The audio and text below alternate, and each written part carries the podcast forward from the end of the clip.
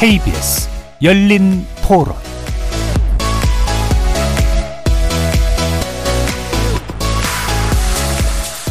안녕하십니까. KBS 열린 토론 정준입니다.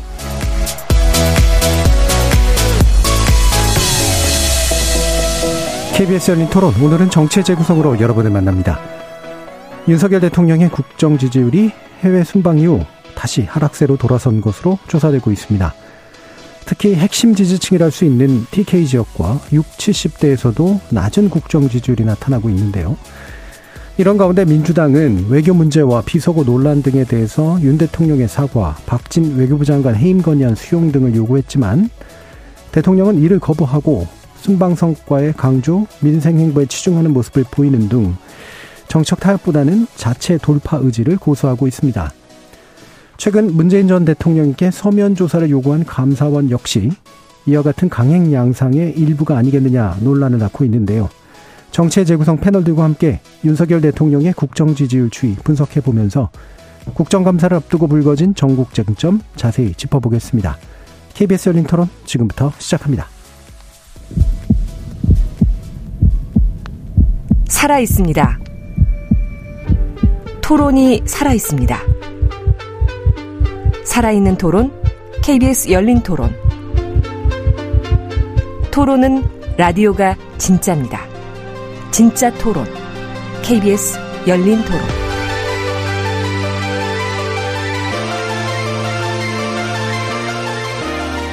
정치를 보는 색다른 시선, 정치의 재구성 함께 해 주실 네 분의 논객 소개해드립니다. 먼저 국민의힘 서울 도봉갑 당협위원장 맡고 계시죠. 김재섭 국민의힘 전 비대, 비대위원 나오셨습니다. 네, 안녕하세요. 도봉구에서 온 김재섭입니다. 하헌기 전 더불어민주당 상근부 대변인 함께해 주셨습니다. 네, 안녕하세요. 더불어민주당 하헌기입니다. 김준우 변호사 나오셨습니다. 네, 안녕하세요. 김준우입니다. 최수영 시사평론가 자리해 주셨습니다. 안녕하세요. 최수영입니다. 오늘 토론 문자로 참여하실 분은 샵 9730으로 의견 남겨주시면 되는데요. 단문은 50원, 장문은 100원의 정보 이용료가 붙습니다. KBS 모바일 콩 그리고 유튜브를 통해서도 무료로 참여하실 수 있습니다.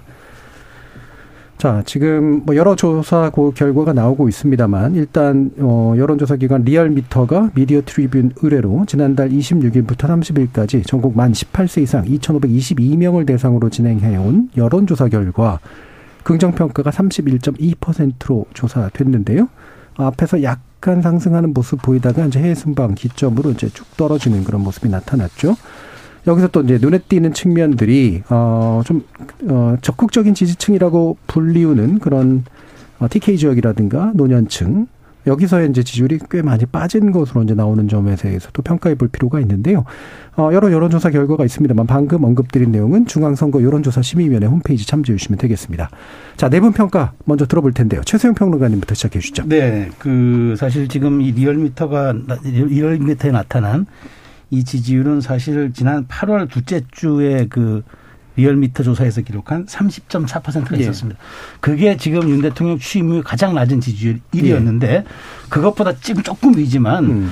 상승하던 추세에 찬물을 끼얹고 다시 하방 곡선에 접어들었다는 점에서 저는 심각하다. 예. 더더군다나 콘크리트 지지층이라고 불릴만 하는 대구 경북에서 8.1%포인트 빠졌고 대구 경북에서 그다음에 70대 이상에서 부정평가가 9%포인트 이상 늘었다는 건 상당히 저는 위험한 징후의 음. 수치다 이렇게 저는 생각이 됩니다. 그러니까 저희가 이제 그 제가 지난번 방송에서 말씀드렸지만 여론조사 추이를 보는 이제 단계가 있는데 첫 번째가 50%대를 이제 유지하느냐. 그게 네. 언제 언제 무너지느냐가 첫 번째 이제 저희가 관건으로 보고 두 번째가 대선 때 득표율을 유지하느냐를 음. 저희가 또 두 번째 기준으로 보는데 이미 그게 두 달 만에 이제 다그 네. 무너졌고요. 그다음에 30%대를 진입하느냐 여부가 음. 사실은 이제 취임 4개월 음. 이제 이루어진 거죠.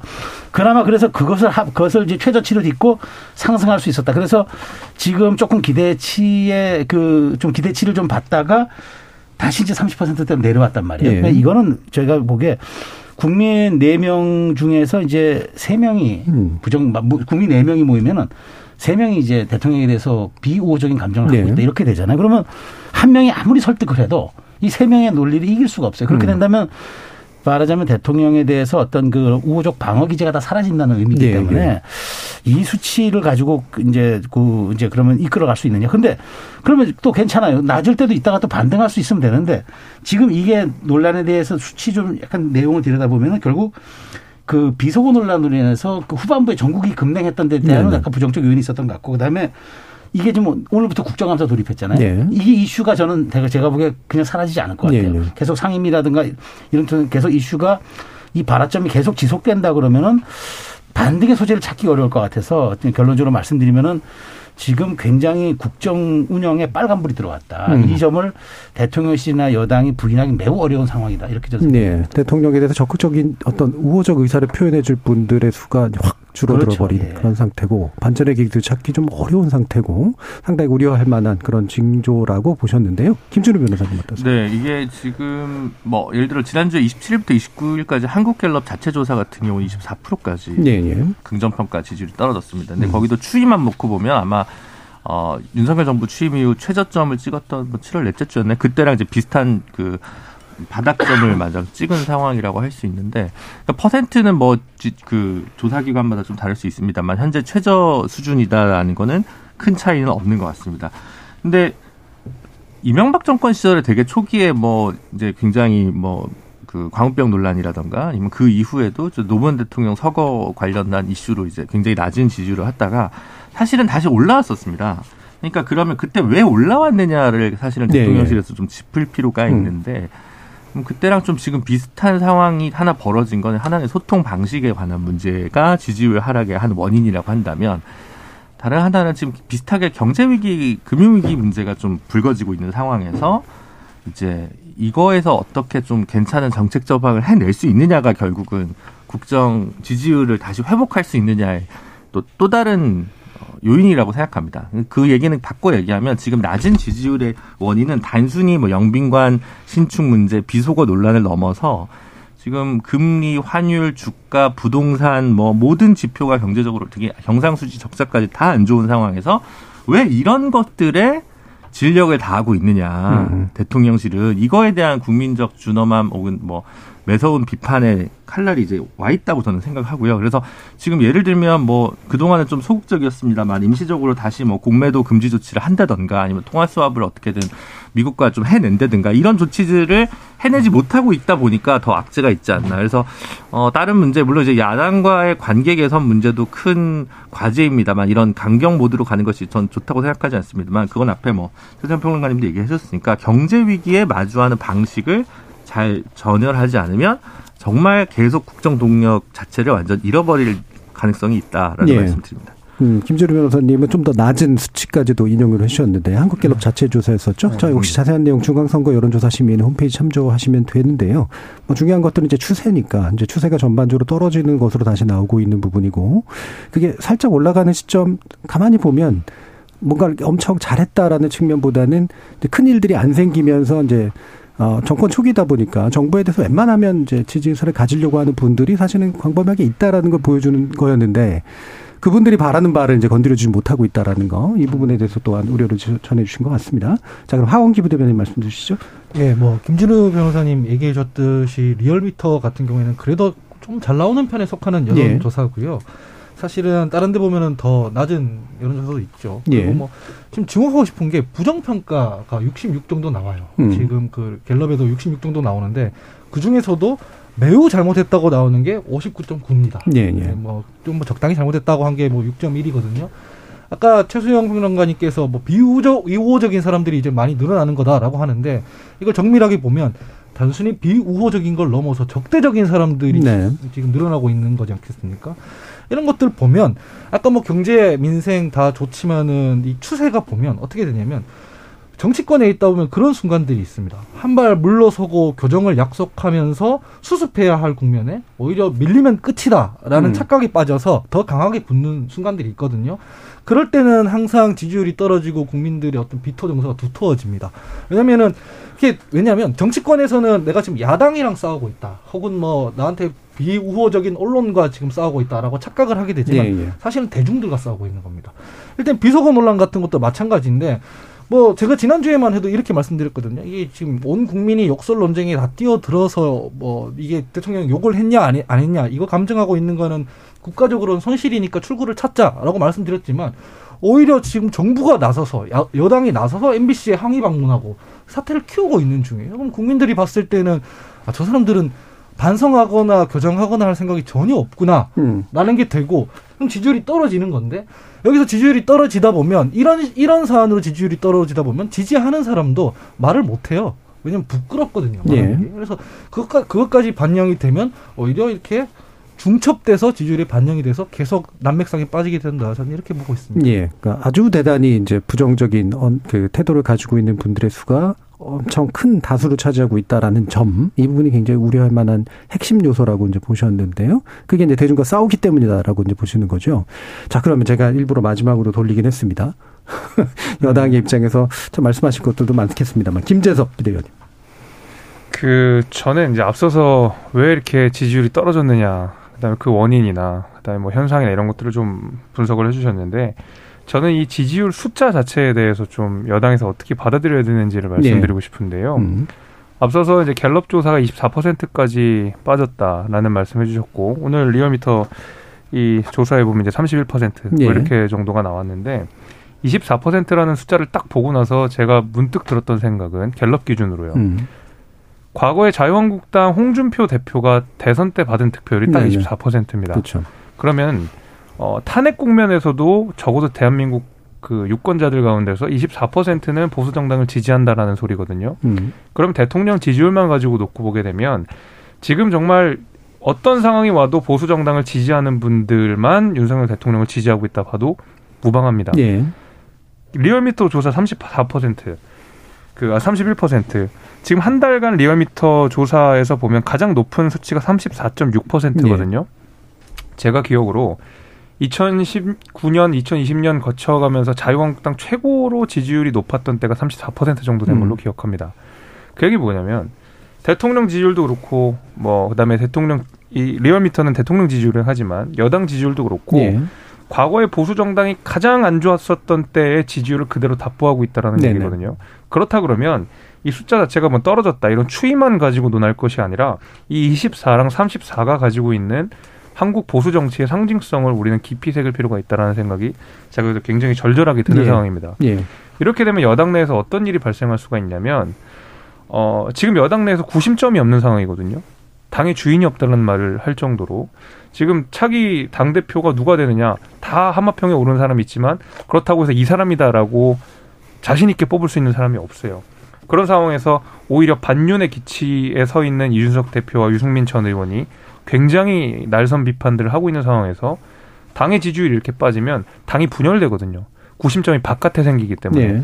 저는 이런 국면에서 사실 총선이 아직 뭐 1년 반 정도가 남았지만 계속 이런 식으로 세력 싸움이 일어나면 이 지지율들이 상당 부분 지속될 가능성이 굉장히 높다라는 것이죠. 저는 그래서 지금 앞서, 앞서 하원기 대변인 말씀해 주신 대로 MBC 찾아갈 게 아니라고 생각합니다. 지금 가서 뭐 바이든이 날리면이 이런 그 가지고 싸울 내용이 아니라고 네. 생각합니다.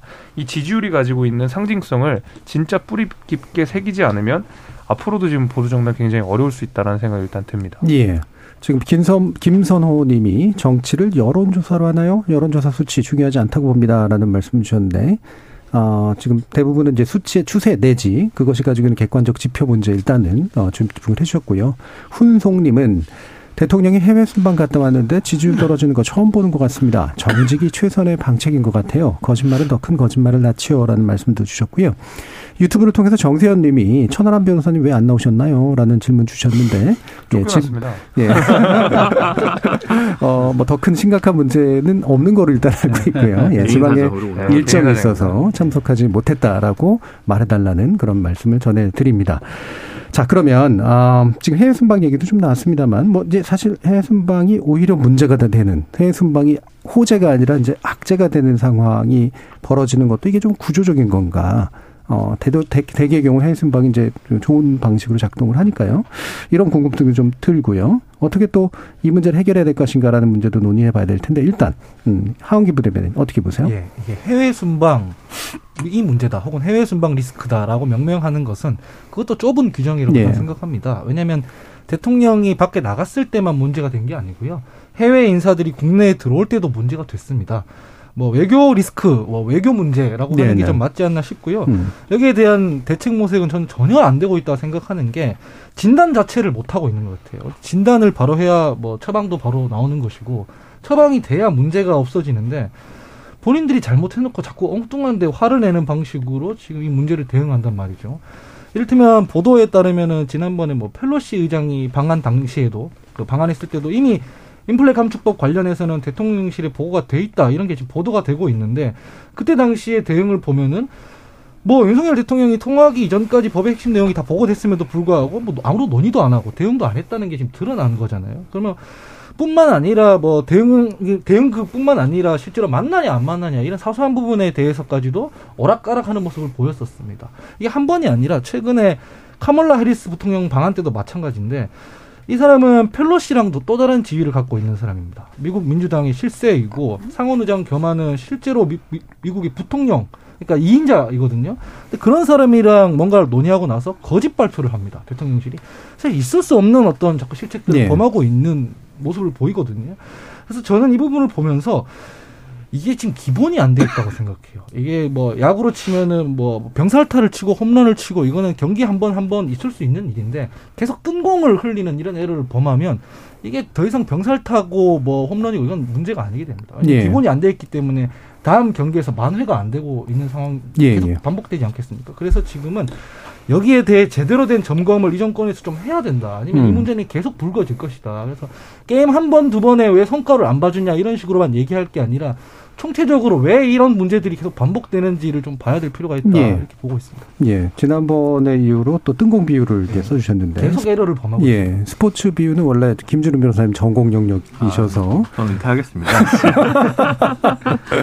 예, 그 부분은 좀 이따 이제 그 바로 연결하면 스포츠 비유가 계속될 것 네. 같다는 생각이 들어가지고요. 제가 이제 다시 이제 김재섭 어, 당교위원장님께 뭐 말씀을 여쭙게 했는데 이제 방금 말씀 이제 하원기 전 부대변인이 이제 이 얘기잖아요. 해외 순방 리스크가 아니라 외교 부분에서의 문제다 전반적으로 이거는 이제 물론 이제 정치적 레토릭은 외교 무능이다라는 이제 얘기를 합니다만 일정한 결함 내지 불안함이 이제 계속해서 나타나는 문제라고 만약에 본다면 실제로 그렇다는 판단이 좀 드시는지. 어 이번 외교 순방에 그 우리 정부가 실수가 있었다라는 음. 데에서는 동의할 수밖에 없죠. 네. 어 구설수에 올랐고 그것 때문에 실제로 지지율 하락을 우리가 맞이해야 되기 때문에 그 부분 인정하겠지만은 그러니까 실수가 있었다는 부분과 음. 이것을 전적으로 실패로서 규정하고 그에 대해서 누군가 책임져야 된다. 박진 장관을 해임시켜야 네. 된다. 네. 라고까지 가는 것은 전혀 다른 얘기라고 네. 생각합니다. 어, 외교라고 하는 것은 사실 이제 두 가지의 층차에서 봐야 될 것 같은데 하나는 그 현장 자체에서 나오는 평가가 있을 것 같아요. 음. 말씀 주신 데 프로토콜이라는 것, 음. 그다음에 거기서 얼만큼 잘 대응했는지, 그 얼만큼 그 외교적 관례들을 잘 따랐는지, 현장에서 얼만큼 좋은 내용들을 보여줬는지 이런 것들이 있고 실제로 각 정상들이 만나서 이후에 국내 의그이 협상 내용들이 녹아 들어가는 과정 속에서 평가되는 사후적으로 평가되는 내용들도 같이 있을 거거든요.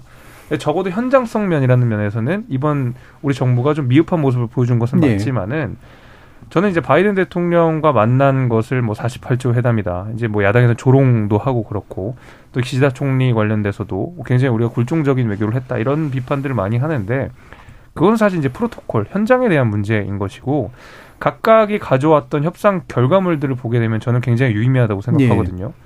실제로 이제 기시다 총리 같은 경우에는 우리가 거의 뭐 3년 거의 3년 만에 이루어지는 한일 정상회담이기도 하고 일본 기시다 총리가 맞이한 국내 정치 상황을 생각해 보면 한국 대통령을 만나는 것 자체가 굉장히 부담스러운 네. 일일 겁니다. 4월에 지방선거 앞두고 바이든 총리도 아 바이든 대통령도 마찬가지 11월에 중간 선거 앞두고 IRA가 얼만큼 자신의 지지율을 깎아먹었고 그것이 통과된 이후에 얼만큼 지지율을 올렸는지를 생각해 보면 IRA와 관련된 내용을 대한민국 정부 그다음에 대한민국 대통령과 만나는 것 자체가 굉장히 음. 부담스러웠음에도 불구하고 어쨌든 이야기를 했고 그에 대한 진척을 일부 보여줬다라는 것은 저는 그 현장성을 제외하면 사후적으로 그다음에 평가할 수 있는 이런 내용들을 생각하면 이것을 외교 참사나 외교 실패라고 정의하는 것은 네. 저는 오히려 야당의 레토릭이라고 생각하거든요. 음. 저는 그런 의미에서 이번에 실수를 좀 겸하게 인정하되 그 대통령실 여기에 대해서도 너무 국민들 눈높이 안 맞는 말을 하지 않되 사후적으로 평가할 수 있는 부분은 우리가 좀 시차를 두고 나서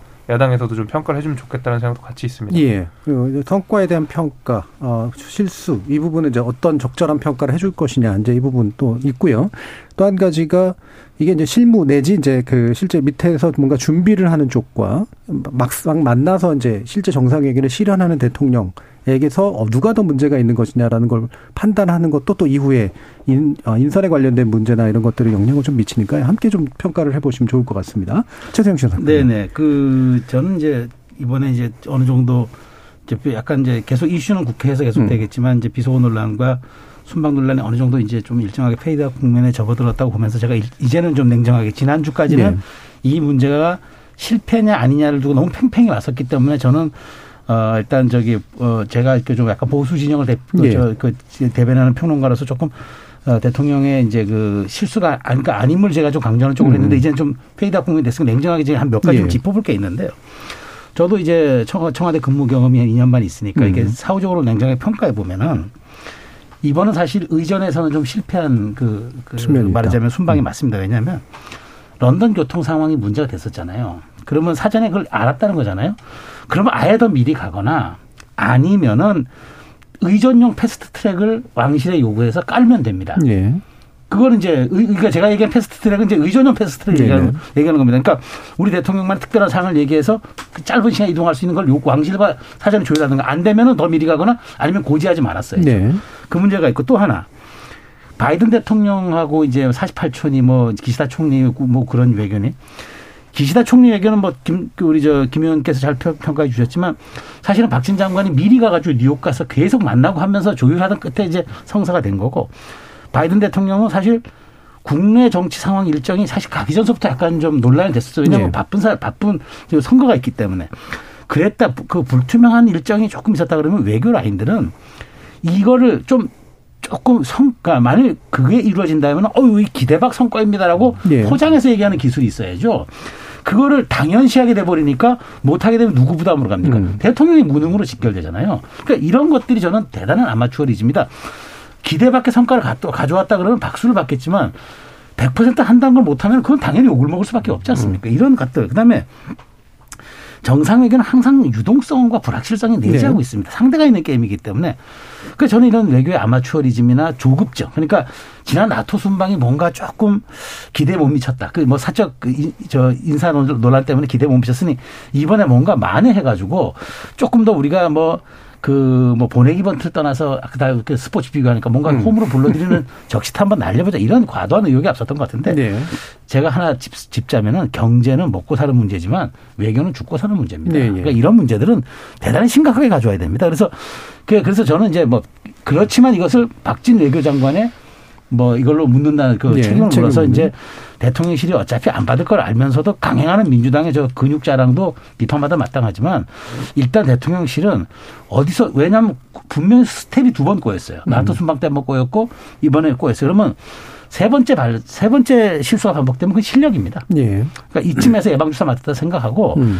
냉정하게 그 외교 라인 돌아보고 무엇이 문제였는지 정말 우리가 미래 나라의 죽고 사는 문제를 우리가 핸들링할 수 있는 자격이 있는지 그런 능력이 되는지 한번 냉정하게 점검 한번 해볼 때도 예. 있습니다. 그러니까 뭐 의전이나 또 프로토콜이라고 말씀하셨던 절차나 메시지 문제에서 분명히 여러 가지 결함들이 나타나고 있는 거는 맞는데 이게 이제 외교부 장관 어, 거- 해임 건의안이나 대통령에게 직접 책임을 묻는 손으로까지 가는 것은 좀 과장된 측면들이 있다. 자, 김재룡 변호사님. 저도 이제 해임 건의안은 조금 과하다는 생각이 많이 하고 있습니다. 음.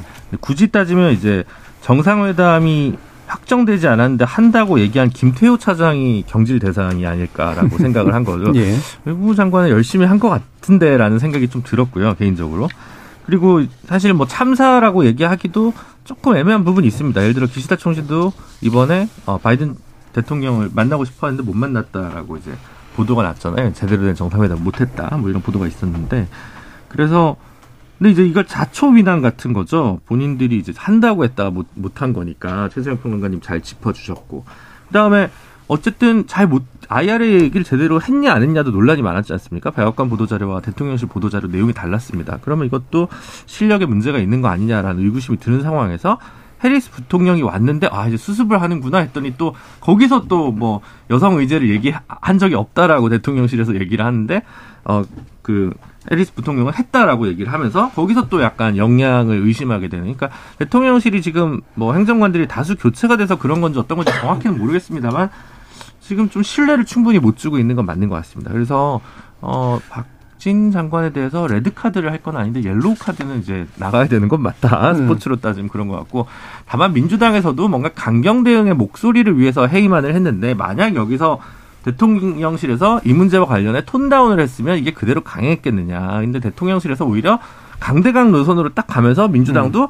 외통수에 물리니까 아, 그럼 우리는 간다라고 하면서 해임안을 이제 통과시킨 게 아닌가 싶은 생각이 들고요. 예. 그래서 민주당도 아 이렇게까지 될 줄은 몰랐는데라는 좀 약간 의아하지 않았을까라는 생각이 드는데 어쨌든 뭐 그 수사 뭐 어쨌든 거부권 행사가 확실한 상황이긴 합니다만 요즘 이제 민주당에서 이런 해임안 혹은 장관들에 대한 탄핵안을 남발하는 거는 과히 좋지 않은 수인 건 분명해 보입니다. 예. 그러니까 근육자랑이라고 아까 최승영 평론가님께서도 이제 말씀을 주셨는데 이게 이제 민주당이 과연 이제 대통령과의 관계에서 의회의 힘을 어디다 써야 되는가에 대해서 사실 곤란한 측면들이 있죠. 그 네. 정치 협상 부분은 사실 거의 없는 상태니까 결국 힘 자랑을 하지 않으면 항의가 잘 안 되는 측면도 좀 있는 것 같은데 일단 민주당 평가를 좀 들어보죠. 저는 그렇게 생각해요. 아까 전에 그 김재섭 위원장님이랑 최소영 평론가님 두 분을 섞어가지고 대통령실에서 기조를 잡았으면 별로 문제 없었을 거라고 생각합니다. 왜냐하면은 지난주부터 얘기하는 게 국익을 생각하면 욕설 논쟁 이런 거 하지 말고 실제 성과가 뭔지 패착이 뭔지를 점검하는 게 더 중요하다라고 말했던 까닭도 그런 건데요.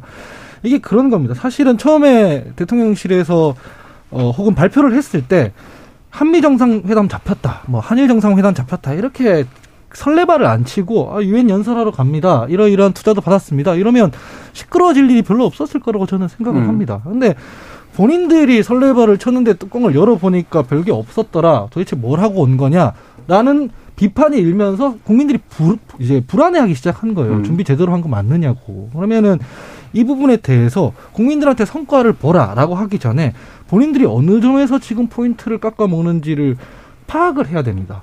가령 이런 건데요.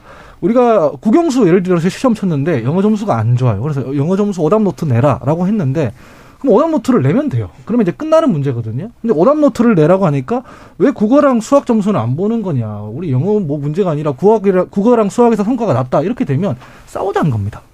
영어 오답 노트 내라고 하는데 그렇게 얘기하면 싸우자는 거거든요. 그러니까 아까 말씀하셨다시피 비판받고 있는 부분에 대해서는 책임질 부분 책임지고 어, 수용할 건 수용하고 그랬으면 이제 성과 논쟁으로 다시 가겠죠. 근데 대통령실에서 혹은 여당에서 자꾸 그 비판받고 있는 부분에 대한 과잉 방어를 하려고 보니까 성과 조망도 안 되고 있는 겁니다. 그럼 야당 입장에서는 책임을 물어야 하는데 누구한테 묻나요?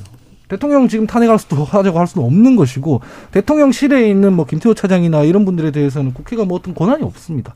그러니까 외교 책임자인 박진 장관에 대해서 힘 권한을 내는 거거든요. 예. 그러니까 그게 과하다고 생각을 하면 이 지금 비판받고 있고 실책을 한 부분에 대해서 대통령실은 대통령실 나름대로 어떤 책임을 지면 됩니다. 근데 아무것도 안 하고 있거든요.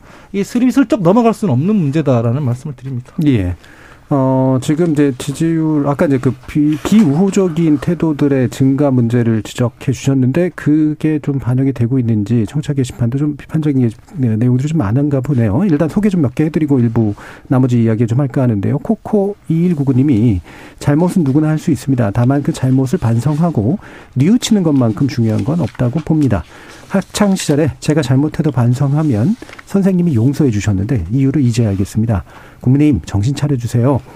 자, 9292님이 윤석열 대통령 그리고 국민의힘 다음 총선에서 국회의원 사라지기 바라는 건가요? 잘하라고 정권 잡게 해줬는데 국정 운영 너무 실망스럽게 합니다라는 그런 말씀 주셨습니다. 자, 지금 상황을 어떻게 해결해야 되는가? 아까 페이드아웃 국면이라는 표현을 쓰시긴 했습니다만 이게 뭐 시간 지나면 잦아드는 건 이제 뭐 사실 자명하죠. 새로운 어떤 군불이 만들어지지 않는 한은. 근데 이제 이 부분을 어 이를테면은 뭐 장관을 그래 해임하겠소라고 받는 방식은 아마 쉽지는 않았을 것 같고요. 어떻게 메시지 관리를 해서 해결을 하는 것이 좀 좋았을지 좀 심재섭 위원님 좀 말씀 주시죠. 그러니까 제가 이제 박진 장관에 대한 해임 건의안이 그렇게 좋은 수단이 아니라고 말씀드린 이유가 어차피 법적 구속력이 없는 것은 뭐 다 알고 있는 내용이고 그러니까 국회 차원에서 뭐 결의안이든 건의안이든 얼마든지 할 수 있잖아요. 네. 꼭 해임 건의안이 아니어도 뭐 어떤 우리가 뭐 한중수고 몇 년에 뭐 결의안 뭐 건의안도 막 내고 국회에서 이런 것들 굉장히 많이 하는데 사실 민주당이 비판하고 싶은 것은 앞서 하원기 대변인 말씀해 주신 대로 대통령이거든요. 대통령이 잘못했다. 대통령이 책임져야 된다. 그렇죠. 대통령이 밉다. 뭐 이건데 사실은 대통령을 직격하기가 굉장히 정치적으로 부담스러우니까 박진 장관에 대한 해임 건의안을 낸 것이거든요. 음. 그럼 차라리 정말 솔직하게 국회 어차피 뭐 박진 장관 해임 결의안 낼 수 있을 정도의 다른 결의안도 낼 수 있는 의- 정족수가 다 있잖아요. 그럼 대통령실 정신 차리라는 촉구를 했었어도 된다고 봐요. 음. 그러면은 사실은 화원기 대변인 말씀하신 대로 뭐 대통령실과 대통령 그다음에 여당에게 정신 차리라는 메시지를 의석수로 확인시켜 주는 것이고 어, 굳이 박진 장관을 해임시켜 가지고 사실 지금 외교 라인에 혼선을 줄 필요는 저는 없었다고 생각을 하는데 국익이라는 말씀하셨으니까 제가 다시 말씀을 드리면 처음에 그 MBC 보도에 대해서 여당과 대통령실이 국익을 위해서 보도를 하지 않았으면 좋겠다라는 말에 대해서는 좀 동의하기 어렵습니다. 예. 언론의 역할을 다했다고 생각해요. 음.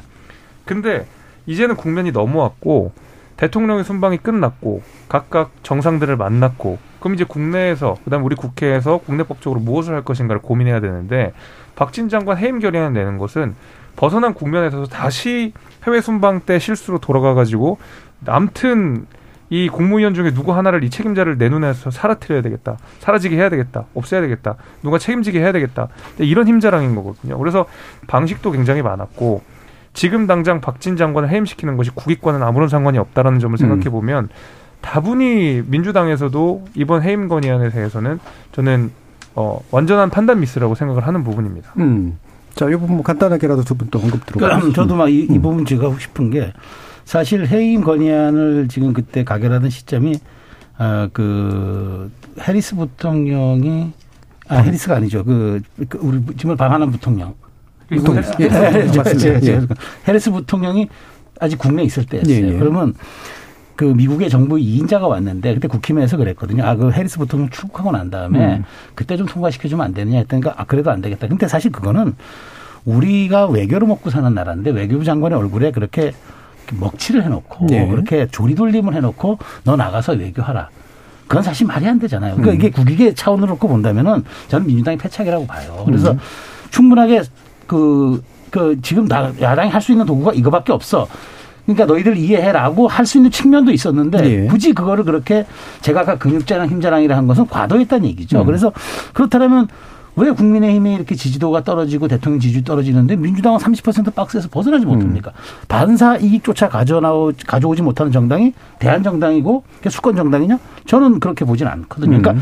이런 점들을 조금 성찰했으면 좋겠다. 그래서 저는 이제 이번 계기가 앞으로 조금 뭐그 계기가 있을 때마다 한동훈 혹은 또 이상민 장관 계속 이런 식으로 몰아붙이면서 예. 대통령이 안 받으면은 저봐 대통령 불통의 정치하고 있잖아요. 라고 얘기를 하려는 전략일 수는 있겠으나 민주당이 정말로 승리를 원한다면 그것은 그 제가 보기에 전략이 아니다. 왜냐하면 선거에서 야당이 승리하는 법은 없습니다. 여당이 패할 뿐이지. 음. 그걸 좀 저 고민했으면 좋겠습니다. 예. 저는 이제 뭐 말씀 이제 박진 장관 해임안에 약간 뭐 비례 원칙에 벗어나는 부분은 아까 얘기를 했지만 다른 한편으로 참 대통령실이 계속 아쉬운 게 이른바 이제 비속어 사용 여부에 대해서도 원래는 김은혜 홍보수석은 긍정하는 듯한 뉘앙스로 발언을 했다가 본인이 안 나오고 이제 김대기 비서실장이 나와가지고 그런 말을 한 기억이 없다고 대통령은 하신다. 그리고 왜 가짜 뉴스가 창궐하냐 이런 식으로 또 이렇게 기름을 더 부었거든요. 음. 그러니까 저는 그 부분이 참 이해가 안 가는 거죠. 만약 원래 해명대로라고 하면 어쨌든 야당에겐 유감이고 그러면 정무수석은 무엇을 하는 자리입니까? 정무수석이라도 이제 가서 아니면 비서실장이 야당을 만나서 내방을 해가지고 이 부분 관련해서는 좀 협조를 구한다라고 얘기를 하고 또 이제 뭐 여러 가지 쟁점이 있습니다만 이재명 당 대표가 이제 교섭단체 대표 연설을 하면서 중간에 보면 이제 개헌과 관련된 헌정특위를 정기국회 끝나고 만들자는 제안을 합니다. 여기에 대한 좀 답을 하면서 크게 예산이 드는 문제는 아니기 때문에 좀 뭔가 좀 연착륙할 수 있는 언어들과 메시지 시그널을 분명히 대통령실에서 생산해낼 수 있었을 텐데 대통령실은 그냥 역시 외통수로 또 가고 있기 때문에 사실 지금 그 문제 때문에 오히려 민주당이 약간 전술적으로 랄까요 이렇게 미스한 부분이 있습니다만 그 과가 어, 보수층 혹은 뭐 대통령실의 과가 지금 더 커 보이는 게 문제가 아닌가 싶습니다. 예. 그러면 사실 이 부분 어, 언급할 것들이 좀 많은데 2부에서 이제 국감 얘기하면서 뭐 대통령실 이전 문제라든가 이렇게 계속해서 야당과 공방이 이루어질 영역들은 뒤로 좀 미루고요. 요 하나만 이제 일부 하나씩 좀 짚었으면 좋겠는데 기존의 지지율 하락의 원인은 주로 인사였어요. 그 보통 평가 나올 때 100일치까지. 근데 최근에는 이제 해외 순방을 둘러싼 이런 논란들이 이제 거기에 이제 더 기름을 붓고 있는 이제 그런 상태인데 아, 교육부 장관, 이주 사회부 총리 겸 교육부 장관, 그 다음에 김문수 경산노위 위원장 선임, 뭐 여러 가지 비판들이 나옵니다. 일단 김문수 위원장에 대해서 노동계 비판이 또 굉장히 세잖아요. 이건 김준우 변호사님 좀 언급해 주시겠어요? 네, 그렇죠. 뭐 김문수 위원장 후보자 같은 경우, 아 임명을 했죠. 위촉 위촉장을 바로 이제 저 수여를 했으니까 김문수 위원장님 같은 경우는 뭐 20세기에는 노동운동의 투사였습니다. 90년대 초반까지는 그죠. 예. 근데 이제 그 후로는 합리적 보수에 섰다가 어느 순간 이제 태극기 부대에 가까운 좀 스탠스를 하면서 음. 이게 사실은 보수 일각에서도 가장 협치가 가능하고 이제 커뮤니케이션 능력이 좋으신 분이 사실 앉아야 될 자리를 음. 어, 유튜브를 비교해보면 굉장히 강경한 어조를 늘어놓는 분들을 이렇게 늘어놓는 분으로 이제 바뀌셨는데 이런 분을 임명을 한다는 것은 뭐 꼭 야당을 향해서가 아니라 어, 노동계를 향해서도 이게 대화하자고 하는 시그널은 아니고 오히려 농공행상성 음. 어떤 인사 아니냐라는 비판이 좀 자유로울 수 없을 것 같고 뭐 교육부 총리도 마찬가지입니다만 어 조금 더 너르게 사람을 쓰고 그리고 실력 있는 사람을 쓰겠다라고 하는 게 사실은 윤석열 대통령이 문재인 정부를 비판하면서 내걸었던 기치인데 과연 그 본인이 내세웠던 가치에 부합하는 인사인가 저는 좀 동의하기 어렵습니다. 예. 그러니까 이를테면 이제 뭐 이거 비유가 맞는지 모르겠습니다만 정무수석의 대야 투쟁론자를 임명한다거나 시민사회 수석에 시민사회를 뭐 예를 들면 이제 빨갱이 단체라고 생각하는 사람을 안 친다거나 이거하고 좀 유사하게 이게 더더욱이나 협치의 틀인데 이른바. 여기에 이제 물론 김문수 위원장에 대한 평가는 되게 다를 수 있습니다만 노동계 반응을 보면은 노동계는 도저히 받을 수 없다라는 그런 분을 안 친 것. 이 부분이 이제 참 난감한 측면들이 좀 있는 것 같습니다. 최수영 평론가님. 예, 저는 그 이번 인사를 보면서 느낀 게 아 이게 윤석열 정부가 이 정말 3대 국정 과제로 얘기했던 것들이 잘못하면 이게 발목이 잡힐 수 있겠구나 생각이 들었습니다. 음. 삼 3대 과제가 다 아시다시피 연금 노동 그렇죠. 교육이잖아요. 예.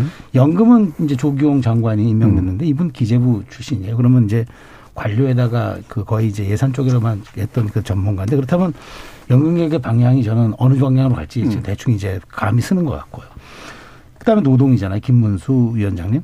사실 이분이 이제 그 노동운동 했던 것도 있고 그다음에 열심히 뭐 했던 것 맞지만 최근에 논란이 있었어요. 근데 저는 뭘 보고 이분을 뽑았을까 생각해 보면은 다양성인가? 그렇다면 이제 뭐 국회의원도 역임했고 노동운동가도 했고 장 그다음에 경기도지사도 했고 뭐 그렇다면은 그 혹시나 그런 점을 높게 샀다. 그런데 과연 이것이 협치와 공론의 틀을 가지고 거대한 우리 미래의 담론을 만들어내는 노동시장의 이 합의를 이끌어낼 수 있을까? 그다음에 또김 이주호 장관은 이미 MB 때 그 교육 정책의 철학을 다 드러내신 예. 분이에요. 이분이 교육에 또 계획을 맡는다?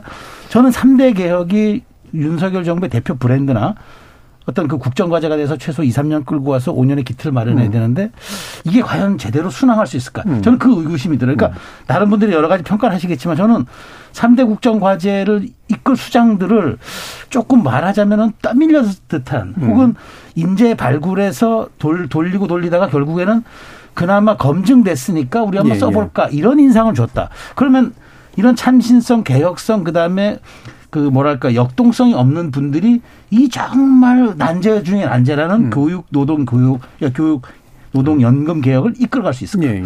저는 이 부분이 좀 상당히 고민스러운 지점이라고 봅니다. 예. 그러니까 일단 뭐 어쨌든 이제 과거에 중량급이라도 좀 있었던 그렇죠. 분들을 안 치는 방식으로 네, 하다 그런 식으로 보니. 풀어 나가겠다는 뜻을 드러낸 것 예. 같은데 음. 좀 알겠습니다. 예. 김재섭 의원. 제가 이제 이주호 장관 후보자 같은 경우에는 뭐 앞서 말씀 주신 내용 뭐 이상으로 제가 잘 알지 못하고 음. 근데 적어도 이제 김문수 위원장 임명과 관련돼서는 저도 부정적인 태도를 음. 보일 수밖에 없는 것이 당장 노동계 반발이 나오지 않습니까? 예. 그러니까 합의를 해야 되는 기구에서 음. 노- 시작도 하기 전에 노동계 반발을 일으켰다라고 하는 것은 인사에 문제 있었다 이렇게 음. 시작해도 저는 무방하다고 생각하거든요.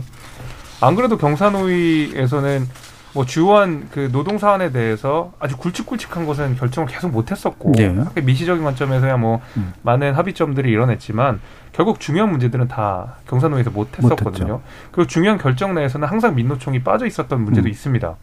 그러면 정말 그 윤석열 정부와 그다음에 보수 정당에서 민노총의 합의를 이끌어내고 민노총에 대해서 정말 비판하고 싶다 그러면 이들 협상 테이블에 앉혀놓고 음. 협상 결과물을 가지고 너네 그때 협상하지 않았냐? 니네 협상 결과물 이렇게 이렇게 우리 조율하지 않았냐라고 명분을 가지고 비판을 해야 되는데 벌써 김문수 그 위원장. 위원장 이 임명이 되자마자 민노총 불참 선언을 그냥 해버렸잖아요. 음. 그럼 앞으로 우리가 민노총 어떤 식으로 대화할 수 있는 물꼬라도 트겠습니까? 음. 비판을 하려면 적어도 비판할 수 있는 명분을 만들어 놓고 비판을 음. 해야 되는데 이렇게 되면 그냥 강성 반발만 일으키지. 음. 저는 이제 그런 의미에서 김문수 위원장께서 과거에 이제 노동운동을 하셨고 뭐 경기도지사도 하셨고 두루 뭐 노동과 관련된 여러 가지 경험들이 있다는 사실에 대해서는 인정해야 되겠지만 음. 그리고 그것이 outdate 됐다고 생각하지도 않아요. 뭐 꾸준히 업데이트 하실 예. 수 있겠죠. 그거는 우리가 뭐. 확인되지 않는 영역이니까. 근데 적어도 상징성이라는 면에 있어서 벌써 노동계에 큰 반발이 일으켰다는 것 자체에 대해서 한 수 지고 들어갔다라는 생각도 좀 듭니다. 네. 화보드님. 잘못된 인사입니다. 그 노동시장의 요새 노동계의 그 분위기가 뭐냐면 최근에 있는 노동시장 이중 구조의 개혁을 위해서는 뭐 민주노총이나 한국노총이나 뭐 금속노조 다 들어와가지고 최대한 품으면서 가자 이런 기조인데 모든 노총이 다 반대하고 노동시장 연구하는 이 전문가들도 절레절레 고개를 흔드는 이런 인사를 쓰는 것은 그냥 선전포고입니다. 이거는 뭐 사실상 이게 정부에 따라 뭐 정당에 따라 노동 의제에 대한 기조가 다를 수는 있어요. 근데 세 분 말씀하셨다시피 경산 오이라고 하면 사회적 대화를 통해 갈등을 조정하기 위해 있는 기관이지 않습니까? 거기에다가 뭐 국민 돈 들어간 곳에 강성 노- 노조 뭐 파업하는 거 우려한다 이렇게 말하는 김문수 위원장 같은 분을 앉힌다는 건 하지 말자는 얘기거든요. 그래서 노동계 입장에서는 반대를 할 수밖에 없는 것이고요. 제가 방금 말씀드리다가 생각이 났는데 정부에 따라 그 기조가 다르지만은 예, 옛날 뭐 프루, 프루 비- 부르디외였나요? 왜 국가에는 왼손이랑 오른손이 있다라는 거라고 해서 국가의 오른손은 뭐 사법 뭐 행정 이런 게 있으면 왼손은 복지 노동 이런 거 있지 않느냐. 왼손에는 왼손에 걸맞는 인사들을 앉혀야 되는 거지.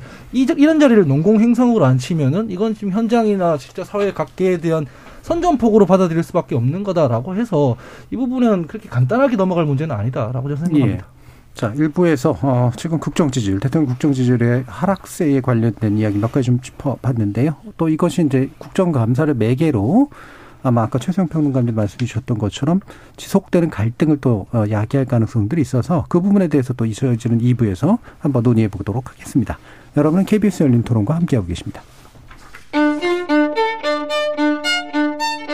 토론이 세상을 바꿀 수는 없습니다. 하지만 토론 없이 바꿀 수 있는 세상은 어디에도 없습니다.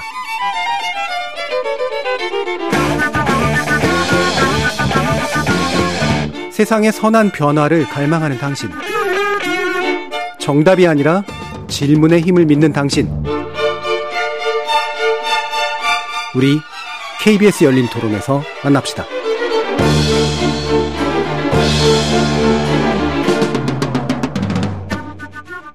KBS 열린 토론 정치의 재구성 최수영 시사평론가 김준우 변호사 하원기 전 더불어민주당 상근부 대변인 김재석 국민의힘 전 비대위원 이렇게 네 분과 함께 하고 있는데요. 자 일단 음 정부 여당은 이제 민생 강조하고 있습니다. 그리고 뭐 국정감사에 최대한 대응을 잘하겠다라고 하는데 이제 그 최근 나온 소식이죠. 이제 감사원이 서해 공무원 피격 사건 관련해서 문재인 전 대통령에게 서면 조사를 통보했고 문 전 대통령은 이에 대해서 거부 의사를 표했습니다. 자, 이 부분 어떻게 좀 해석을 해야 되는가? 일단 김 비대위원님 말씀 좀 들어볼까요?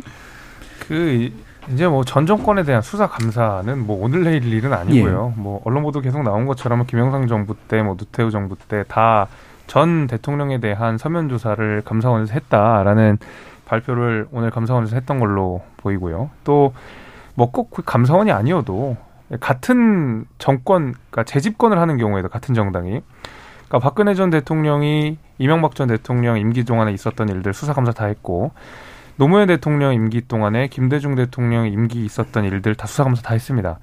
당연히 정부가 바뀌어도 이루어지는 것이고 정부가 이어져도 항상 전 정부에 대한 수사 감사가 이루어지는 것이고 특히 이건 검찰 조사나 이런 것이 아니잖아요. 특히 이제 서면 조사라고 하는 건데 전 대통령에 대해서 이게 문재인 대통령께서 굉장히 불쾌하실 수는 있겠지만은 저는 그래도 나름대로 감사원이 신경을 썼다고 생각돼요. 이게 그 예를 들면 뭐 직접 문재인 대통령 방문을 해서 감사원 뭐 의원들이 직접 질의를 하는 적대적으로 막 질의하고 이런 것이 아니라 서면으로서 그냥 좀 대답을 해줬으면 좋겠다라는 내용이고 그 서면 질의의 내용이라고 하는 것이 결국 이 대북 이슈와 관련된 두 가지 문제. 그러니까 어 북한 이 주민들을 강제 북송한 문제 하나랑 그다음에 우리 어 공무원이 서해상에서 피살된 이 두 가지 사건 각각이 사실 청와대와 굉장히 밀접한 연관이 있거든요.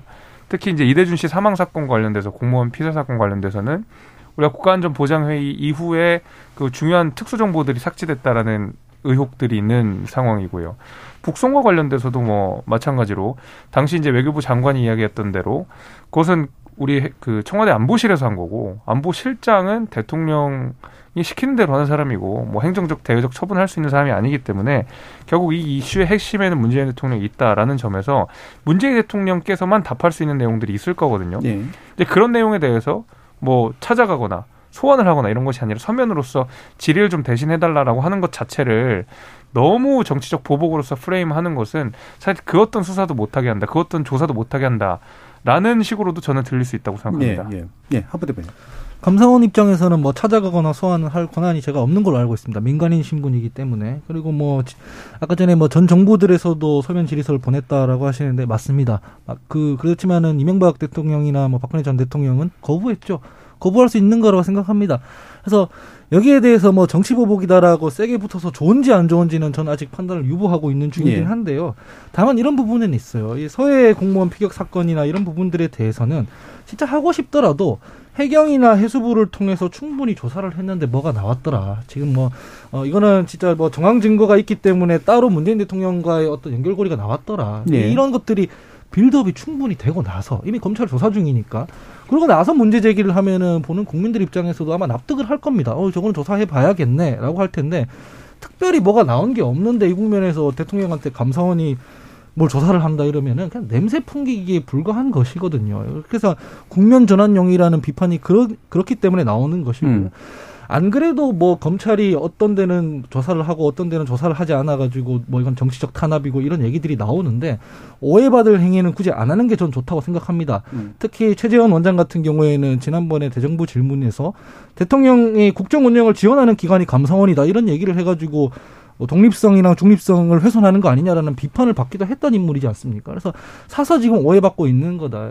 여기에 대해서 야당이 비판한다고 해서 오버한다라고 나오면 안 된다. 저는 그렇게 생각합니다. 예, 정상적인 과정이다. 아니다. 이상한 과정의 연속이다. 어, 생각이 많이 다르죠. 자, 최소영 평론가님. 저는 그 지금 문 대통령 측에서 어, 수신 자체를 아예 거부하겠다. 그러니까 전화도 전화로 어, 문의하니까 보내지 말라 그랬고 또 이메일도 보내니까 반송하겠다. 네. 이렇게 한 거 뭐 이해되는 측면이 있습니다. 뭐 예를 들면 충분히 그건 거부할 수 있는 권한도 있고 음. 조사에 응하지 않을 수도 있는데 근데 다만 이것이 정치적인 프레임이고 다만 이, 이게 그 지금 시기에 맞춰서 어, 윤 대통령이 여러 가지 좀 정치적 리스크를 탈피하기 위한 국면 전환용이라든가 혹은 뭐 이게 야당 야, 그러니까 야당 탄압이라는 또 하나의 소재를 통해서 반등 반격하려는 야당의 속, 소- 어, 술책이다. 이건 이렇게 생각하지는 않습니다. 그게 이게 왜 그러냐면은 사실 7월부터 아홉 개 부처에 대해서 감사원이 감사를 했어요. 네. 그러니까 어디까지 진척된지 모릅니다. 왜냐면 그 자료는 감사원이 갖고 있겠죠. 그러다 보고 그러다 보니까 이제 그 상위 기관 국정 전 국정원장과 안보실장에 대해서 조사를 합니다. 하는데 이 두 분이 조사에 응하지 않아요. 그런데 마지막 가장 중요한 것은 청와대가 언제 알았느냐. 즉 안보실이 어떤 결정을 내야 되느냐. 근데 사실은 대통령 그 안보실장은 대통령의 참모거든요. 음. 그러니까 행정적 권한을 처분할 수 있는 그런 직위에 있는 사람이 아니에요.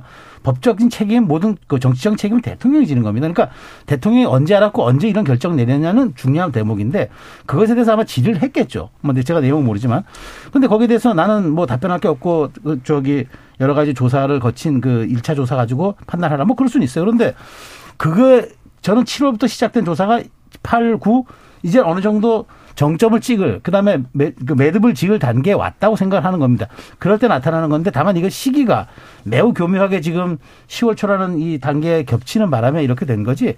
이 문제를 자꾸 적극 저 저 그 정치적으로 비화시키면은 앞으로 어떤 사안도 이런 식으로 물타게 해버리면 진실 규명하기는 매우 어렵다. 아무리 이게 통치권적인 차원이라 할지라도 국민은 알아야 될 권리가 있지 않습니까? 이런 측면에서 이 부분은 뭐 민, 저기 문재인 대통령 측이 판단해서 거부한다고 해서 난 저는 이것을 뭐 아, 이거 뭐 대- 전직 대통령의 비난으로 이어가고 싶지는 않습니다만은 이것만 가지고 이것이 여권이 부당한 공격으로 치환하는 건 저는 민주당의 자세는 아니다고 생각합니다. 네, 김준일 변호사님. 뭐 충성 경쟁일 수도 있다고 생각이 들어서 저는 예. 꼭뭐 대통령실에서 이렇게 국면 돌파형으로 감사원에게 뭔가 특별한 지시를 했다기보다 음. 이미 전 정부에 대한 감사를 했을 때 좀 더 전방위적으로 하는 것이 뭐 대통령실에게 잘 보일 수 있다라는 판단을 실무진에서 할 수도 있는 거잖아요. 그러니까 예.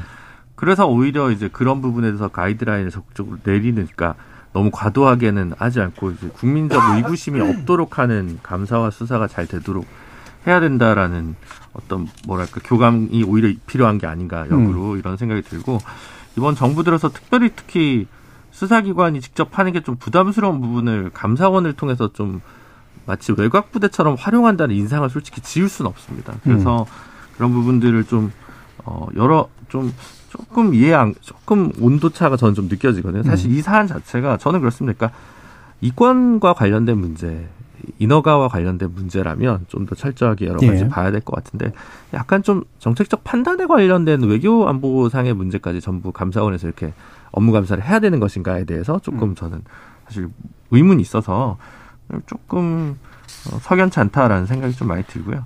다만 이제 이런 걸 거치면서 아마 임기 중에 윤석열 대통령께서 감사원장을 임명하실 기회가 한 번 있는 걸로 알고 있는데 검사 출신을 임명하고 가시지 않을까라는 생각이 강하게 듭니다. 예. 그럼 바로 이어서 뭐 이 부분 더 길게 얘기하기는 좀 그러니까 저 검찰 수사 문제 가지고 그 김준우 변호사님께 좀 네. 여쭤야 될 것 같은데 네.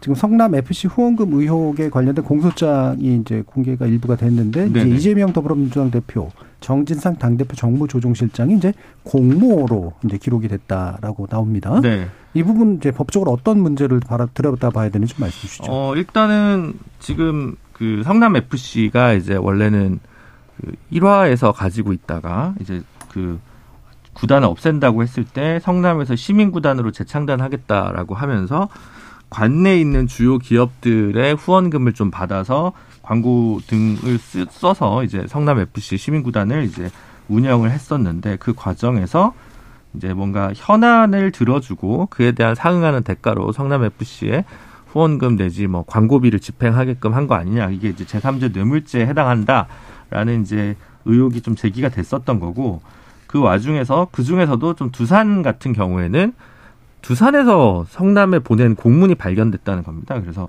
어 이러이러한 용도 변경을 해줄 경우에 이제 우리가 후원금 뭐 내지는 광고비를 집행할 수 있다는 내용을 어 두산 발 이제 공문에서 발견됐다는 보도가 있었습니다. 그렇게 되면서 애시당초 검찰에서 특히 경찰에게 이 두산 문제를 중점적으로 좀 바라봐라라는 보안 수사를 했다는 얘기가 있었는데 그래서 결과적으로 경찰은 두산은 기소 의견으로 송치를 하고 나머지 기업들 같은 경우는 네이버나 어, 분당 차병원이나 현대백화점이나 어, 농협은행 같은 경우에는 무혐의 처분을 해서 불송치 결정을 해서 올라갔는데 음.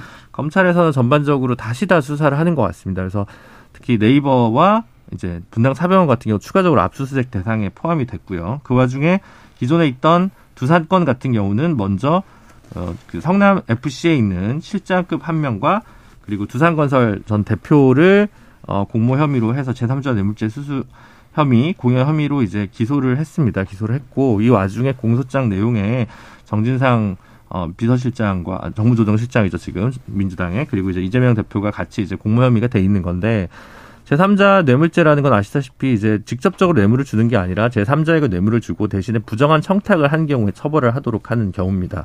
그래서 이거는 이제 분당 아 분당에 있는 두산에서 원래 병원 부지로 샀던 땅을 용도 변경을 해줘서 지금 두산에서 거기에 이제 건물을 지어서 사옥을 지어가지고 입주를 한 상황인데 여기에 대한 불법적인 대응 대가로 대가성으로 이제 받던 거 아니냐라고 얘기를 하는 거죠.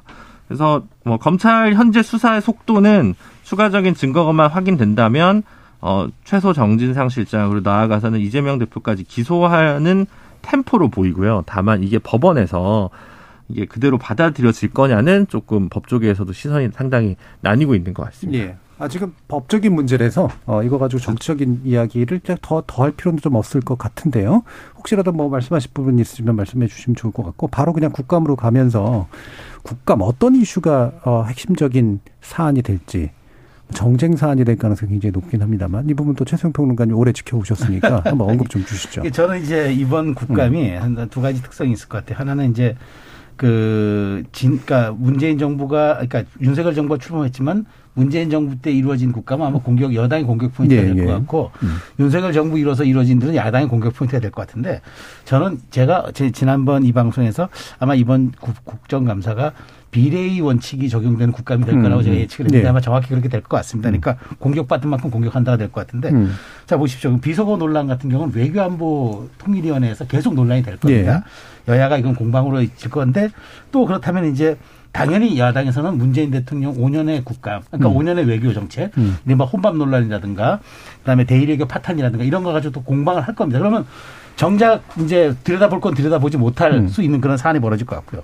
지금 MBC의 저기 보도 논란은 과방위원회에서 예. 이거는 전방위적으로 번져나가면서 어떤 미디어 혁신에 대한 부분까지도 이제 전선을 넓혀나가는 그러면서 한치도 양보도 없이 전선이 형성될 것 같고 운영위에서는 또 대통령실 인사를 둘러싸가지고 끊임없는 공방이 이어질 거고 법사위에서는 또 이재명 대표의 여러 가지 이제 법률적인 네. 문제라든가 이런 걸 통해서 법사위도 아주 치열한 전선이 될 것 같고 그다음에 대통령실 이전에 얼마만큼 비용이 소요됐느냐 음. 이런 과정 또 기재위에서 상당 논란이 될것 예, 같아요. 그러니까 이게 말하자면 전방위적으로 이제 가는 건데 이렇게 전 차선으로 가다 보면 저는 어느 당이 먼저 사실은 민생으로 유턴하느냐가 좀 눈- 국민의 눈길을 사로잡을 수 있는데 이렇게 원래 차선도 1차선을 달리면 유턴이 가능한데 전방위적으로 달리다 보면 유턴할 수가 없습니다. 예. 그래서 저는 이번 국감의 끝이 이건 도저히 이번에 뭐 알맹이 없고 쭉정이만 난무한 그야말로 음. 국민들 눈에는 몇 가지 상징적인 키워드만 남는 그런 국감이 되지 않을까 그런 사실 좀 우려가 듭니다. 예. 자, 이 부분 각 양 정당 얘기 또 들어보죠. 한번 예, 부터. 뭐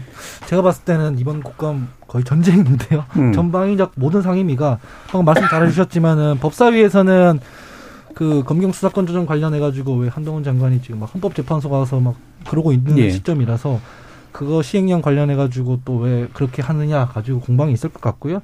교육위에서는 틀림없이 뭐 김건희 여사 논문 표절 관련해서 또 감론을박이 있겠죠. 그리고 뭐 과방위에서는 말씀하셨다시피 MBC 관련해서 언론 탄압 문제 관련해서 또 싸울 거고요. 외통위는 뭐 말씀드릴 것도 없을 것 같고 국방위 이런 데서 국방위 행안위 뭐 국토위 이런 데서는 대장동 뭐 북송 사건 성남 FC 뭐, 뭐 이런 걸로 이제 다툴 겁니다. 그래서 제가 봤을 때는 아, 국감 생각하면 좀 암울하긴 한데요. 진짜 음. 민생 얘기를 제대로 할런지 뭐 이런 이제 암울함이 있는데 근데 제가 늘 이 방송에서도 말씀드렸다시피 자꾸 정쟁할 때 인플레 시키면 좋지 않다라고 말씀을 했었어요. 뭐 걸핏하면 뭐 탄핵하자 그러고 국정조사하자 그러고 뭐 특검하자 그러고 예. 이건 좋지 않다라고 말씀을 드렸는데 국정감사는 그래도 야당이 가지고 있는 국가에서 인플레 시키지 않고 할 수 있는 고유의 어떤 정부 견제 기능입니다. 그래서 민주당이 지금 아까 최성 평론가님 말씀해 주셨다시피 저렇게 정부와 여당이 소위 말해서 죽을 쓰는데도 지지율이 낮은 상황에서 이게 아마 좀 분수령이 되지 않을까 싶어요. 그러니까 반대를 위한 반대가 아니라 좀 유능한 야당으로서 어떤 부분에 대해서 문제 제기를 제대로 해서 전 뭐 가능하면은 뭐 한노위 이런 데에서 뭐 대우조선 해양 문제 가지고도 많은 문제들이 있었거든요. 그래서 국민들한테 좀 공감받을 수 있는 국감을 했으면 좋겠다라는 생각을 합니다. 뭐 예. 전망은 정쟁일 것 같지만 음. 예 그래도 뭐 민주당이 야당 오래 했어서 야당 잘하거든요. 예. 음, 죽 전문 업체들이 듣기에는 좀 안 좋으신. 예. 근데 어쨌든 여당이 분명히 좀 여당과 집권 여당과 정부가 잘 못하고 있는 부분을 효과적으로 공략하는 야당의 국감이 되지는 못할 가능성이 좀 높아 보이는. 하지만 그랬으면 좋겠다. 예, 근데 뭐 상임위에 따라 다를 건데요. 근데 음. 지금 정쟁으로 붙어 있는 게 각 상임위마다 예. 대체로 국민들이 필요해하고 짜증을 내는 것들이 많이 붙어 있어요. 예. 하지만은 다뤄줬으면 좋겠다 싶은 부분들도 분명히 있는 것이고, 음. 약간 뭐 노란봉투법 같은 경우에는 사실 국, 국, 어, 국민의힘이랑 민주당이랑 입장이 다르고, 그리고 어, 대우조선 해양 문제 같은 거에 보면은 정부에서 그 어떤 대응이나 이런 것들이 잘 못했던 부분도 있거든요. 예. 그런 부분들에 대해서 잘 파고들었으면 좋겠다라는 생각입니다. 음. 예. 김재섭이요. 그러니까 요즘에 특히 민생이라는 말이 나오면 거의 거짓말입니다. 음. 거의 거짓말이에요. 민생 안 하겠다는 소리거든요. 민생 얘기 꺼내는 순간은 여당이나 야당이나 마찬가지인 네. 것 같고 이번 국감에서 민생 얘기를 꺼냈다라는 것은 민생 얘기 안 하겠다는 소리라고 저는 새기고 있습니다. 음. 어, 우리가 우리 국감장이 어느 순간부터는 사실 뭐 정말 제대로 된 국정 감사를 하는 어, 시기라기보다는 약간 정쟁 안 그래도 있는 정쟁에 장을 세우는 날이거든요. 과거에 제가 얼핏 뭐 기억이 났던 게 이재명 그 대표가 당시 경기지사였던 시절에 당시 경기도 국감 보면 그냥 대장동 하나만 딱 나왔어요. 그렇죠. 가장 처음에 했던 정쟁이었거든요. 그 뭐 당연히 뭐 파헤쳐야 되는 내용이었지만 기억에 남는 게 없어요. 경기도 그 밖에 다른 사무들 관해서는 제가 질의한 내용이 머리 음. 남지 않거든요. 마찬가지로 이번에 문재인 대통령 임기 동안 있었던 일, 그다음에 윤석열 정부가 시작되고 있었던 일들이 각각의 정쟁의 소조로서 엄청나게 첨예하게 대립할 거라고 생각합니다. 음. 그럼 그 가운데도 당연히 민생이라는 건 온데간데 없이 사라지겠죠. 어, 저는 이제 그런 의미에서 아주 대단히 우려스러운 국감이 되지 않을까 싶습니다. 교육이 말씀하신 대로 해야 될 일이 너무 많은데 김건희 여사 논문 관련된 내용으로 아마 얼룩질 가능성이 저는 대단히 높다고 생각되고 뭐 국방위는 안 그래도 문재인 대통령을 겨냥을 해서 아마 뭐 공무원 피살 사건이라든지 예. 이런 것들 다 전부 하게 될 거고 하물며 문재인 대통령 소환한다는 그 뭐 증인으로 출석시킨다는 거 아닙니까? 그거 되게 우스운 거거든요. 음. 이제 그런 의미에서 그냥 정쟁의 소재로서 국감이 소비될 것 같다는 그 심각한 우려가 뭐 좀 듭니다 저는. 예. 근데 그 부분은 사실 뭐 새로운 건 아니고 음. 또 이제 각각의 의원들 입장에서도 국감에서 또 떠야 된다는 어떤 강한 압박감이 있기 때문에 의원실에서 준비를 많이 할 텐데 문제는 이제 국감 이후에 연말 예산 처리 과정에서의 뭐 주요한 법안을 어떻게 처리할 거냐 이런 문제거든요. 그러니까 오히려 여야가 갈등하면서 지금 양국관리법 문제가 되면서 쌀 추매 관련한 예산은 엄청 늘어났지 않- 네. 않았습니까? 지금 그래서 이제 뭐 각각 본인들이 쌀값을 잡았다고 양당의 주요한 곳에 포, 현수막을 막 여의도 곳곳에서도 막 걸, 걸고 있는데 그러면 이 고민이 이런 거죠. 여당은 의석수가 부족하고 예산을 통과시켜야 되는 상황에서 민주당에서는 22대 개혁과제라고 발표를 했다가 지금 7대 중점과제로 조금 더 포커스를 좁혔습니다. 그 양가관리법이나 뭐 노란봉투법이라고 하는 이제 노조 손해배상 가압류 제한 이제 법안이라든가 뭐 여러 가지 법, 법안들이 있는데 그런 것들 관련해서 어떻게 또 밀고 당기기를 해낼 수 있느냐 없느냐. 여당 입장에서도 고민이고 야당 입장에서도 뭐 아까 최세영 평론가님은 이제 근육 자랑이라고 했는데 의석수가 많은 상황에서 이재명 대표 같은 경우도 사법 리스크 아까 얘기했던 뭐 다양한 이슈가 있는 상황에서 이걸 돌파하기 위해서는 입법 성과를 어떻게 낼 것이냐. 힘 있는 야당 어, 다수석을 주면 저희가 할 수 있습니다라는 걸 보여주기 위한 어떤 것이 필요할 텐데 그게 패스트 트랙이 될 수는 없을 것이고 그 와중에 어떤 정치력을 발휘하냐에 따라서 좀 어, 어떤 결과가 나올 것이냐 이게 좀 그 다음에 국감 다음에 포인트일 것 같고요. 의외로 저는 좀 그런 어떤 작년 이맘때 작년 연말이었나요? 그러니까 송영길 대표랑 이준석 대표가 각각 해서 뭐 피선거권을 낮춘다든가 이런 몇 가지 정치적 타협을 좀 하면서 몇 가지 법안이 좀 진행된 게 있지 않았습니까? 이제 그런 법안들이 좀 나올 수 있었으면 하는데 그를 위해서는 또 지금 현재 여당의 원톱이 누군지가 좀 불분명한 상황이 좀 해소가 돼야 이준석 리스크가 좀 해소가 돼야 그 부분도 좀 손을 맞잡을 수 있지 않을까. 정진석 위원장은 그냥 둘이서 만나세요라는 얘기도 하셨지만 즉 대통령과 이재명 대표가 만나세요라는 얘기도 하셨지만 현재 여야 실제로 당의 협상 과정에서 그 부분이 좀 중요하지 않을까. 왜냐하면 어쨌든 모든 여론조사를 보면 대통령 에 대한 긍정 평가보다는 그래도 국민의힘 지지율이 조금씩 더 높게 나오는 상황이니까 여당의 당수가 좀 할 수 있는 폭들도 정치적 공간들도 좀 있지 않나 싶습니다. 예. 뭐 저도 한 말씀만 더 드리면 이제 우리 김, 김준우 변호사 님 좋은 말씀을 하셨는데 제가 보기에는 현실적으로 국감에 스타 의원들이 나오기 쉽지 않은 게 지금 여야가 정말 명운을 걸고 이렇게 하는 입장에서 의원들이 뭔가 정치색이 없이 정책을 들고 나와서 뭐 스타 의원이 된다거나 이런 것들을 하게 되잖아요. 그러면 이른바 지도부 의원들이 이 오하열을 흩어뜨리, 흩어뜨린다고 눈총을 줍니다. 좀뭐 하는, 그게, 그러니까 뭐 겉으로 대놓고 뭐라 못하지만 왜 이렇게 전선에 자꾸 이렇게 그 혼재를 가져오냐. 오하열을 왜 이렇게 흐트러뜨리냐. 이런 그런 눈총을 주기 때문에. 그러니까 저는 이게 지금 말하자면 이재명 후보의 사법 리스크나 윤석열 대통령의 지지율이 조금 그러니까 사법 리스크 없고 윤석열, 지- 윤석열 대통령 지지율이 높으면은 제가 보기에 그런 아주 그 유연하게 서로가 접, 접근할 수 있는 여지들이 많은데 이게 1년 차도 안 돼 버려서 죽고 사는 게임이 돼 버렸어요. 음. 그렇기 때문에 주도권으로 치면 죽는다는 지금 그 절박감이 더군다나 여당은 여당대로 내부 내부 말하자면은 리더십이 확보되지 않은 상태이기 때문에 참 불행하고도 이번에 저는 뭐랄까 유의미한 스타 의원이랄까 그다음에 예. 정책으로 아주 집중도를 높이는 그런 의원들이 나오기가 매우 좀 힘든 구조가 아닌가 싶어요. 예. 아니, 그러다 보니까 뭐 저희 당의 얘기지만은 뭐 국감 때 뭐 저희가 피켓이야 늘 있었던 일이지만 막 인형 가지고 와가지고 막 아, 네. 뭐 그런 일도 있잖아요. 네. 예. 그게 그렇죠. 국감장을 희화하잖아요. 그러니까 음. 이런 식으로라도 집중을 받아야 그 집중을 받을 수 있는 상황이 돼버려서 김주희 의원 말씀하신 대로 뭐그 의원들 입장에선 장이 서는 날이니까 가서 뭐라도 팔아야죠. 근데 예. 근데 제가 예. 그 수준이 이제 훨씬 너무 자극적으로 하지 않으면 물건을 못 파는 상황이 돼서 애초에 그냥 그 금도가 넘어버렸다는 거죠. 예. 근데 제가 갈 국회에서- 안 나오면 되죠. 예, 제가 그러니까. 국회에서 실무자로 일했을 때는 음. 그막그막 동물 가져오고 인형 가져오고 이래 가지고 스타 되는 경우 저 본 적이 없어요. 어떨 때 스타가 되냐면 뭐 유치원 비리 이거 잘 캐가지고 유치원 그러니까. 사법까지 이어지게 한다던가 그러니까 노회찬 뭐 의원- 노회찬 의원처럼 뭐 수용 시설이 실제로 얼마인지 아느냐라고 해서 신문 깔아서 보여준다던가 이랬을 때 이제 국민적 공감을 형성하고 스타가 되는 거지 정쟁하고 튀려고 해서 이게 스타가 되, 는 경우 잘 없어요. 그래서 예. 우려가 됩니다. 예. 근데 요번에는 그거를 할 수밖에 없는 그런 조건이 그렇게. 더더욱이나 그러니까 지금. 현실적으로 그렇게 될 가능성이 예. 높다는 거죠. 뭐 시간이 많이 남지는 않았습니다만 또 여야 간에 이제 그래도 정당 당수간 뭔가를 좀 이렇게 좀 교류를 했으면 좋겠다라고 하는데 이번 주 지나면 교류 될까요? 임재섭 위원님. 글쎄요 쉽지 않아 보입니다. 예, 예. 간단하진 않아 보이고 예.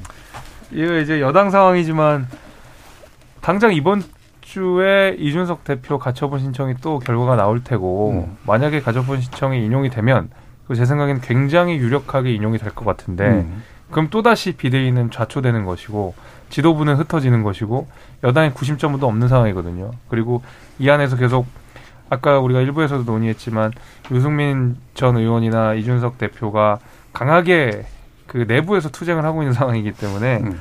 사실 구심점이 잡히기가 어렵고 그러니까 이제 야당의 대표와 여당의 대표 자 격인 분이 만날 수 있는 상황이 굉장히 요원하게 됐죠.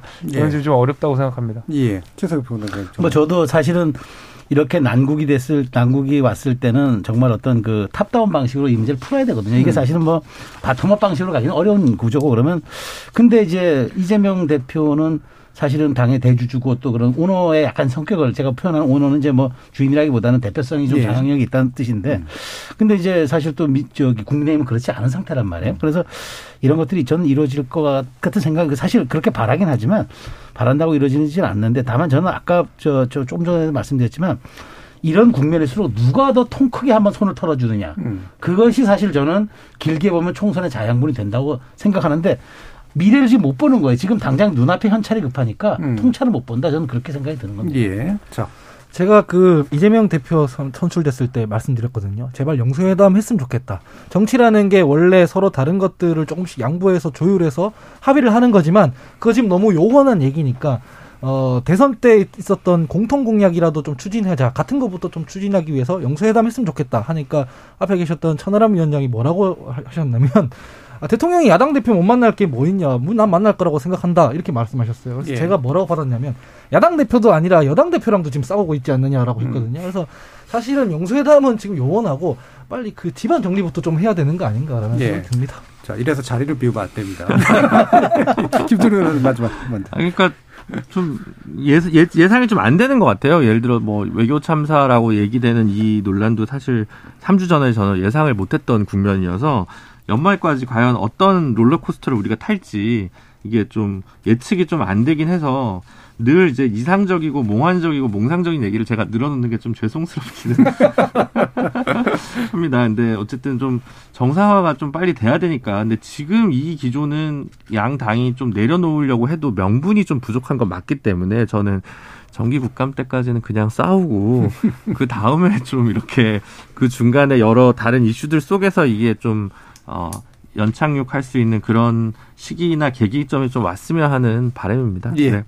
자, KBS 열린 토론 정치의 재구성 오늘 순서 이것으로 모두 마무리하겠습니다. 오늘 함께 해 주신 김재석 국민의힘 전 비대위원, 하원기 전 더불어민주당 상근부 대변인, 김주름 변호사, 최수영 시사평론가 모두 수고하셨습니다. 감사합니다. 감사합니다. 감사합니다. 감사합니다. 새 정부 출범 후 반년이 안 지난 시점임에도 대통령 국정 지지율 전례 없이 낮은 수준이고요. 새 정부 출범 후 무려 6개월이 다 되어가는 상황임에도 아직도 장관 없는 부처를 대상으로 국정감사도 진행될 예정입니다. 걱정입니다. 잘 됐으면 좋겠습니다. 지금까지 KBS 열린 토론 정준이었습니다.